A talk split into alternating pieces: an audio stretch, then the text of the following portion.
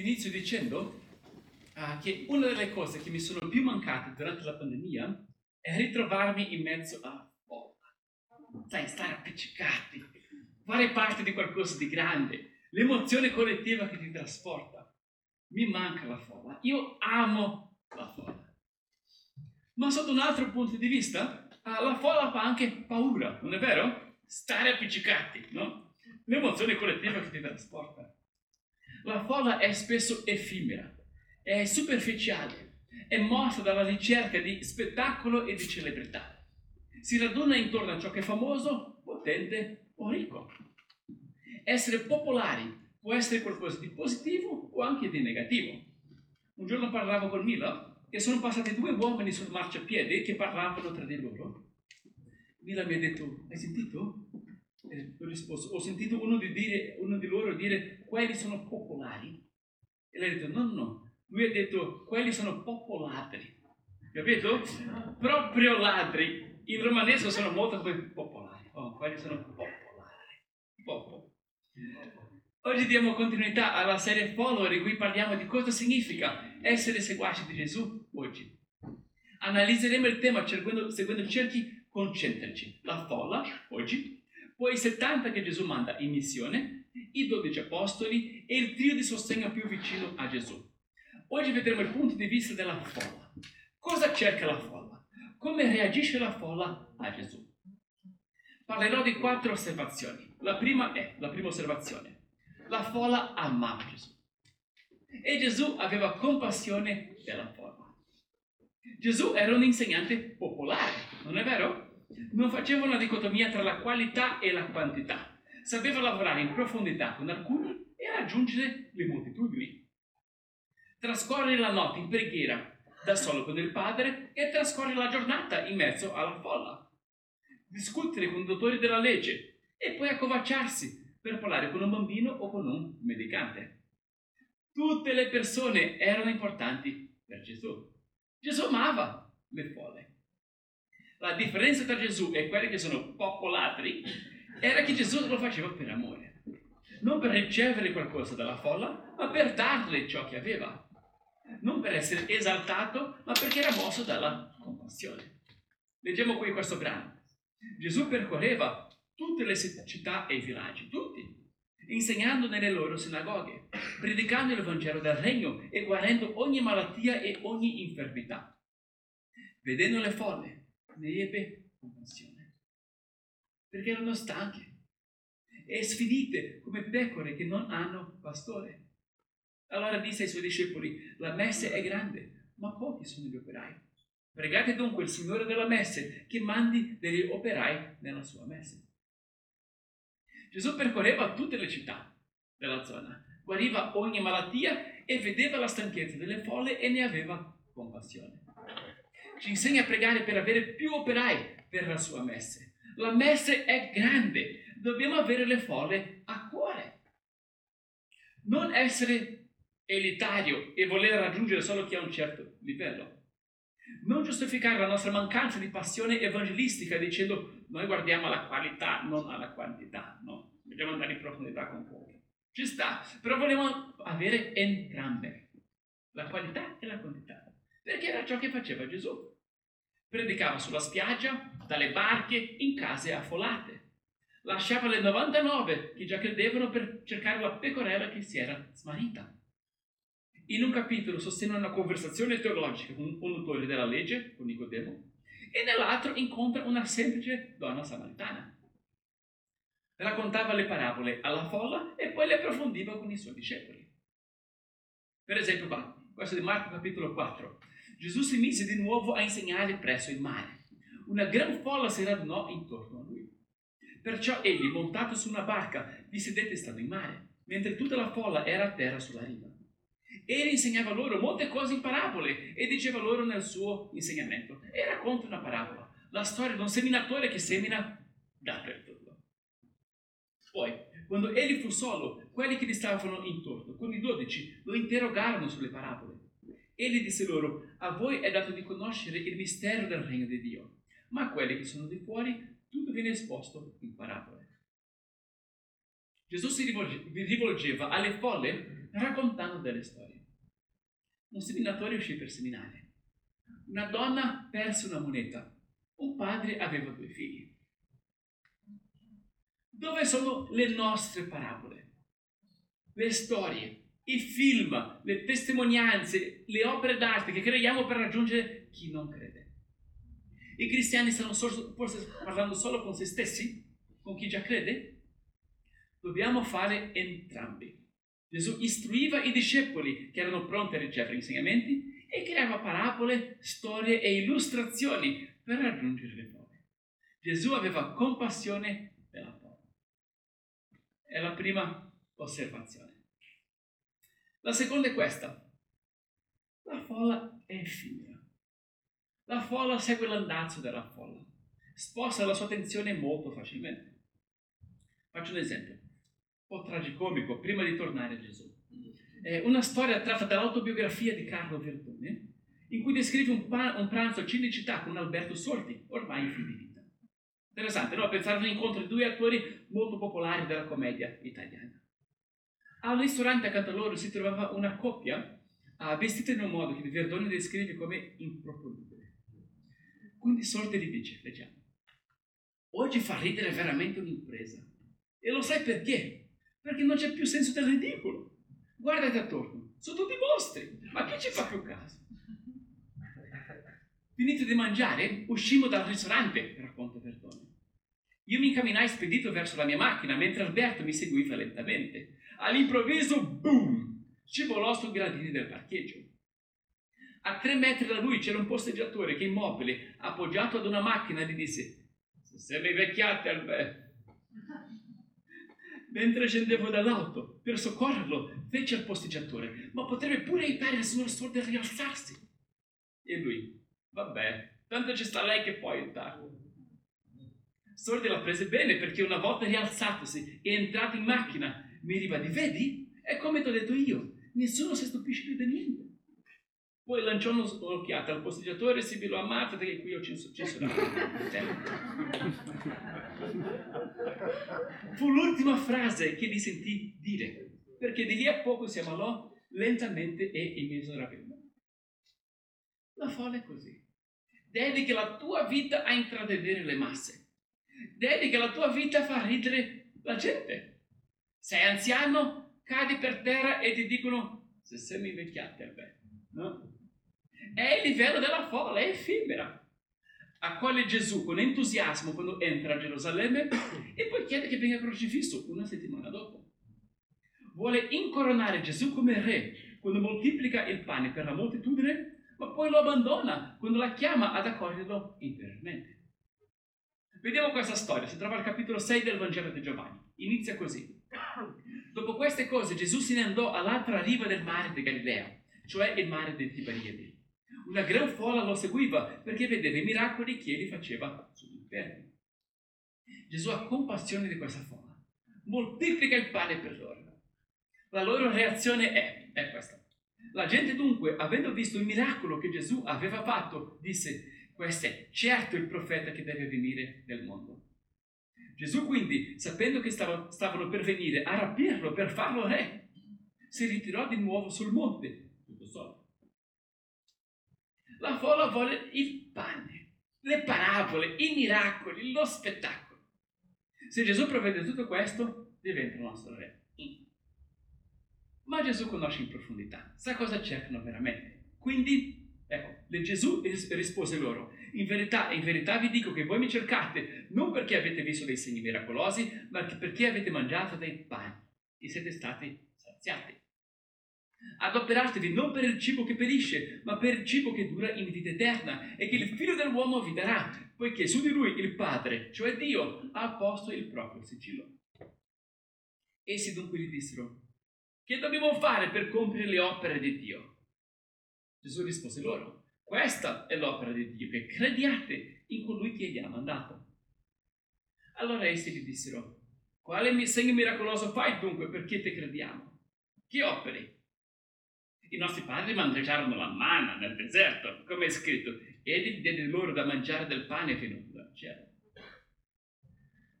Gesù disse loro, io sono il pane della vita. Chi viene a me non avrà mai più fame e chi crede in me non avrà mai più sete. Gesù sazia la folla, di pane fisico, ma poi la sfida a trovare nutrimento spirituale. Il pane fisico non dura, i miracoli finiscono. Quindi dice, io sono il pane della vita. Chi viene a me non avrà mai più fame e chi crede in me non avrà mai più sete. E alla fine del capitolo è sorprendente, è questa qua. Perciò molti dei suoi discepoli, dopo aver udito, dissero, questo parlare è duro, chi può ascoltarlo? Gesù, sapendo dentro di sé che i suoi discepoli mormoravano di ciò, disse loro, questo vi scandalizza? E che sarebbe se vedesse il figlio dell'uomo a scendere dove era prima? Da allora molti dei suoi discepoli si tirarono indietro e non andavano più. Non è interessante? Gesù provvede il miracolo. Vogliono fare di lui un re. Gesù li invita ad andare più in fondo e accoglierlo come il pane della vita e tanti lo abbandonano. Questo parlare è duro. No. Finché vengo servito e nutrito, ci sto. Quando sento un insegnamento che ritengo essere un parlare duro, Arrivederci. Tanti vogliono la grazia e l'amore e la benedizione di Dio. Ma poi quando arrivano le sfide, la chiamata alla santità gli insegnamenti scomodi, è difficile, no? Gesù celebrità? Sì. Gesù sofferente che mi chiama, chiama a prendere la mia croce? No, no. Gesù ama la folla. Gesù prova compassione per la folla. Gesù sfama, insegna e guarisce la folla. Ma Gesù anche sfida la folla e non ha paura di essere abbandonato da tanti di loro. L'obiettivo non è la popolarità. L'obiettivo non è mantenere le masse contente. L'obiettivo è farli crescere. È portarli dal pane fisico al pane spirituale. Al capitolo 1, Giovanni descrive Gesù come la parola che è diventata carne e è abitato per un tempo fra di noi, piena di grazia e di verità. Con Gesù la grazia e la verità vanno insieme. Senza grazia la verità diventa uh, legalismo. Senza grazia la, senza grazia la verità diventa dissolutezza. La verità senza la grazia diventa legalismo. Con Gesù abbiamo la grazia e la verità vanno insieme, accolgono e trasformano, creano dei veri discepoli di Gesù. Grazie e verità. Alla fine del capitolo 6, tanti abbandonano Gesù, allora. Ma lui non si intimorisce, si rivolge addirittura ai dodici apostoli con una domanda, ecco questa. Perciò Gesù dice ai, do, disse ai dodici, non volete andarvene anche voi? Simon Pietro gli rispose, Signore, da chi andremo noi? Tu hai parole di vita eterna. E noi abbiamo creduto e abbiamo conosciuto che tu sei il Santo. È un passo che ognuno di noi deve fare. All'inizio seguiamo l'andazzo della forma, l'entusiasmo della gente, ma poi dobbiamo sviluppare una convinzione interiore, rimanere radicati in Cristo anche quando Gesù diventa impopolare. Da chi altro andremo? Vogliamo Gesù, anche se viene visto male, anche se alcuni mollano, anche se uh, vengo descritto come uno sfigato, perché noi abbiamo conosciuto che Gesù è il Santo. Ecco una domanda. Perché credi? Perché un amico crede? Perché un genitore o un coniuge crede? Perché è popolare ben visto? o perché credi veramente? Uno scrittore russo chiamato Leo Tolstoi inizia le sue confessioni raccontando la sua perdita di fede da ragazzo, prima di poi riscoprirla da adulto. Scrive questo. Il mio distacco dalla fede avvenne in me, così come avveniva e avviene ora, nelle persone della nostra cultura. Mi sembra che nella maggioranza dei casi ciò avvenga nel seguente modo. Gli uomini vivono come vivono le masse. E tutti vivono fondandosi su principi che non solo non hanno nulla in comune con la dottrina della fede, ma che per lo più sono contrari ad essa. La dottrina della fede viene professata in qualche luogo, lontano dalla vita e indipendentemente da essa. Se ci troviamo ad avere a che fare con essa, la trattiamo soltanto come se fosse un fenomeno esterno, non collegato Quando le persone si allontanano dalla fede cristiana, è quasi sempre per motivi relazionali e emotivi, non intellettuali. Cioè, si esprimono dei dubbi, ma i dubbi seguono i desideri e i comportamenti, non li precedono. Cioè, mi sento in un certo modo, trovo un certo sconforto, quindi formulo dubbi e perplessità per giustificare il mio comportamento. Ma il vero motore non è l'intelletto, sono le relazioni e le emozioni. Un altro scrittore, un editorialista del New York Times, uh, scrive questo. Il concetto di pensare con la propria testa o di pensare da soli, in realtà non esiste. Siamo animali sociali e molto del nostro pensiero è alla ricerca di legami, non di verità. Molto del nostro pensare consiste nel cercare di avere un'op- un'opinione che ci aiuterà a conquistare l'approvazione sociale e la missione nei giusti circoli sociali. La parte difficile della vita intellettuale è separare ciò che è vero da ciò che ti procurerà consenso e ti darà piacere. Non è vero? Pensiamo di essere persone indipendenti, di seguire l'evidenza, no? Ma tante volte seguiamo ciò che è popolare, più di ciò che è vero.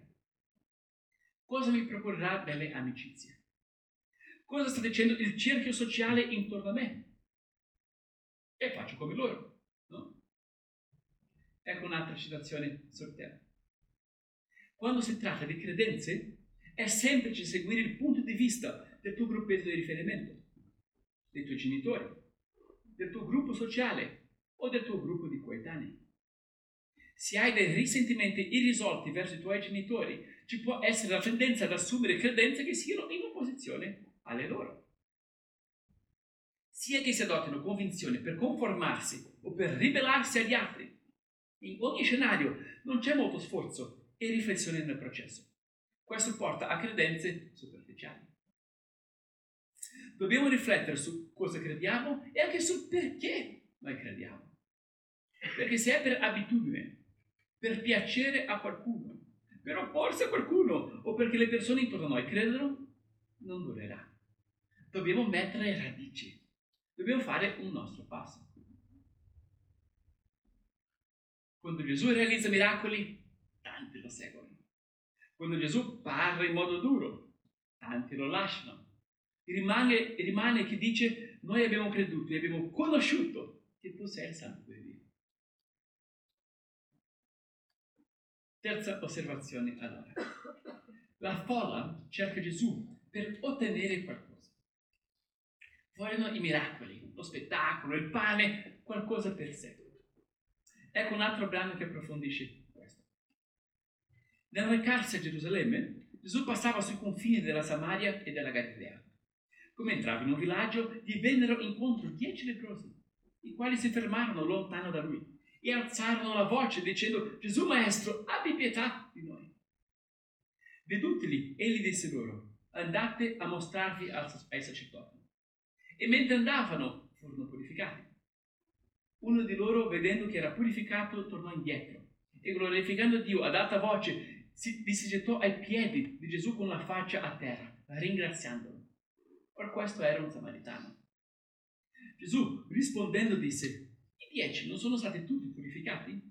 Dove sono gli altri nove? Non si è trovato nessuno che sia, stato, che sia tornato per dare gloria a Dio, tranne questo straniero. E gli disse, alzati e va, la tua fede è salvata. È un bel momento.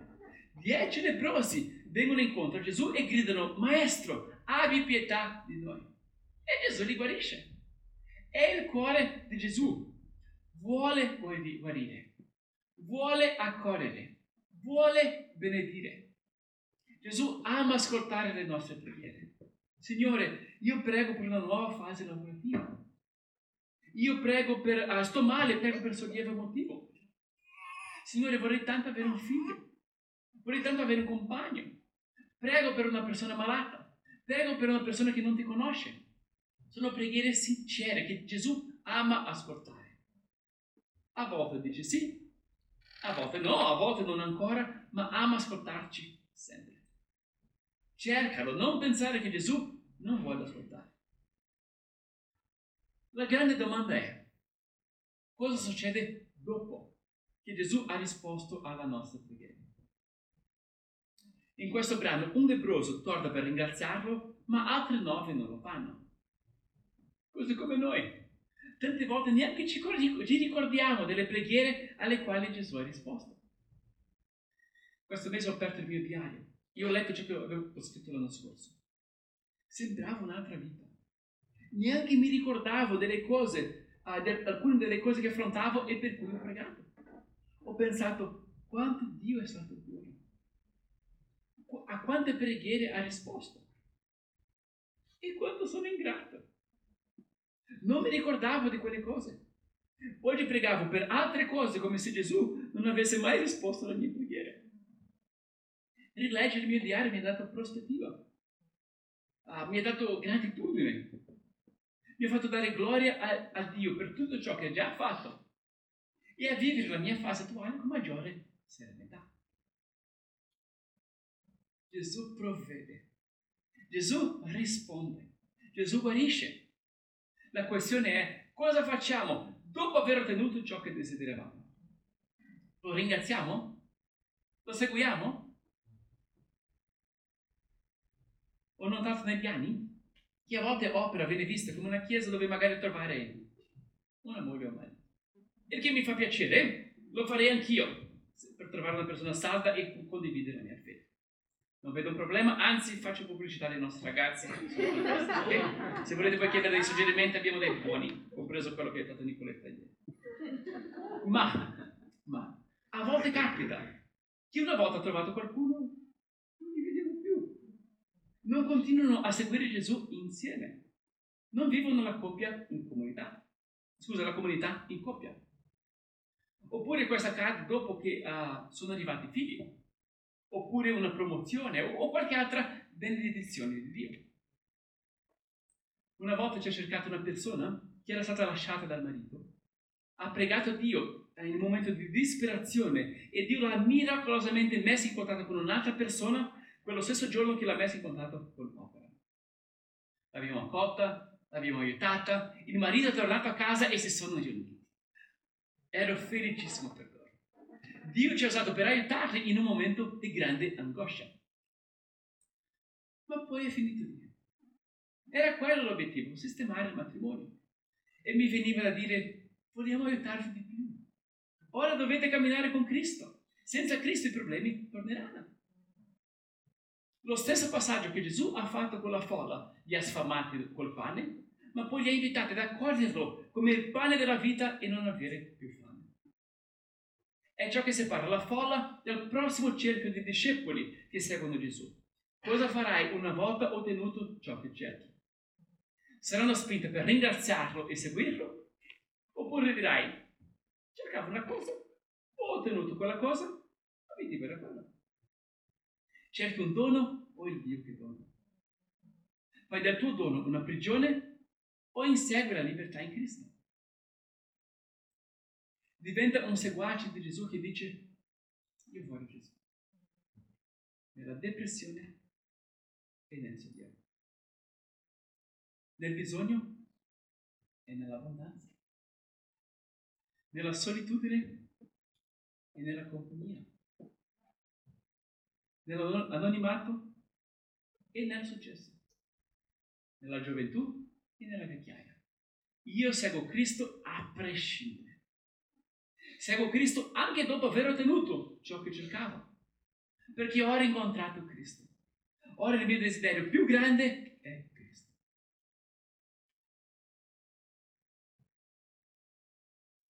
Quarta osservazione. Passa dalla folla al cerchio dei discepoli di Gesù anche chi è disposto a lasciare andare qualcosa. Ecco tre esempi, leggiamo. Allora il cieco gettato via il mantello, balzò in piedi e venne da Gesù. In quell'istante egli recuperò la vista e seguiva Gesù per la via. Poi, la donna samaritana lasciò dunque la sua secchia, se ne andò in città e disse alla gente, venite a vedere un uomo che mi ha detto tutto quello che ho fatto. Non potrebbe essere lui il Cristo? La gente uscì dalla città e andò a lavoro. E i discepoli, tratte le barche a terra, lasciarono ogni cosa e lo seguirono. Lasciare e seguire. Seguire e lasciare. Il cieco getta via il mantello che usava per mendigare e segue Gesù. La donna samaritana lascia la secchia che usava per attingere l'acqua perché aveva trovato acqua viva. I discepoli lasciano le reti e seguono Gesù. Con Cristo riceviamo così tanto che realizziamo che certi atteggiamenti e modi di fare non ci servono più. Perché mendigare ora che non sei più cieco? Perché continuare a cercare qualcosa che ti appaghi se hai trovato l'acqua viva? È un passo che fa ogni persona che passa dalla folla al gruppo dei discepoli che segue Gesù. Aggrappano Cristo e lasciano qualcosa. Cosa devi lasciare per seguire Gesù più da vicino? Quale atteggiamento? Quale paura? Quale bene o desiderio di bene? Quale sogno non proprio adatto? Quale peccato? Quale modo di fare o di pensare? La folla non lo lascia. Rimango aggrappato al pane, allo stomaco, ai miei desideri. Rimango affascinato dallo spettacolo, dall'intrattenimento, da ciò che è popolare e famoso. Cerco Gesù per ottenere qualcosa e resto deluso se Gesù non provvede. È un modo di fare incentrato su, su, su, su di sé. È effimero, superficiale, voltato a soddisfare le voglie del momento e suscettibile all'andazzo della. Mentre chi decide di seguire Gesù è disposto a lasciare andare il mantello, la secchia e le reti. Il focus ora è Cristo, non lo stomaco, non gli occhi, non il sollievo emotivo. Quindi lascio il vittimismo, lascio l'orgoglio, lascio la pigrizia, le lamentele, l'avidità, la sensualità, la passività, l'attenzione continua a ciò che è popolare. Seguo Cristo attraverso gli alti e i bassi della vita. Il mio desiderio più grande ora è Cristo, l'eccelso Figlio di Dio che ha dato la sua vita per me. Con Cristo io sono sazio.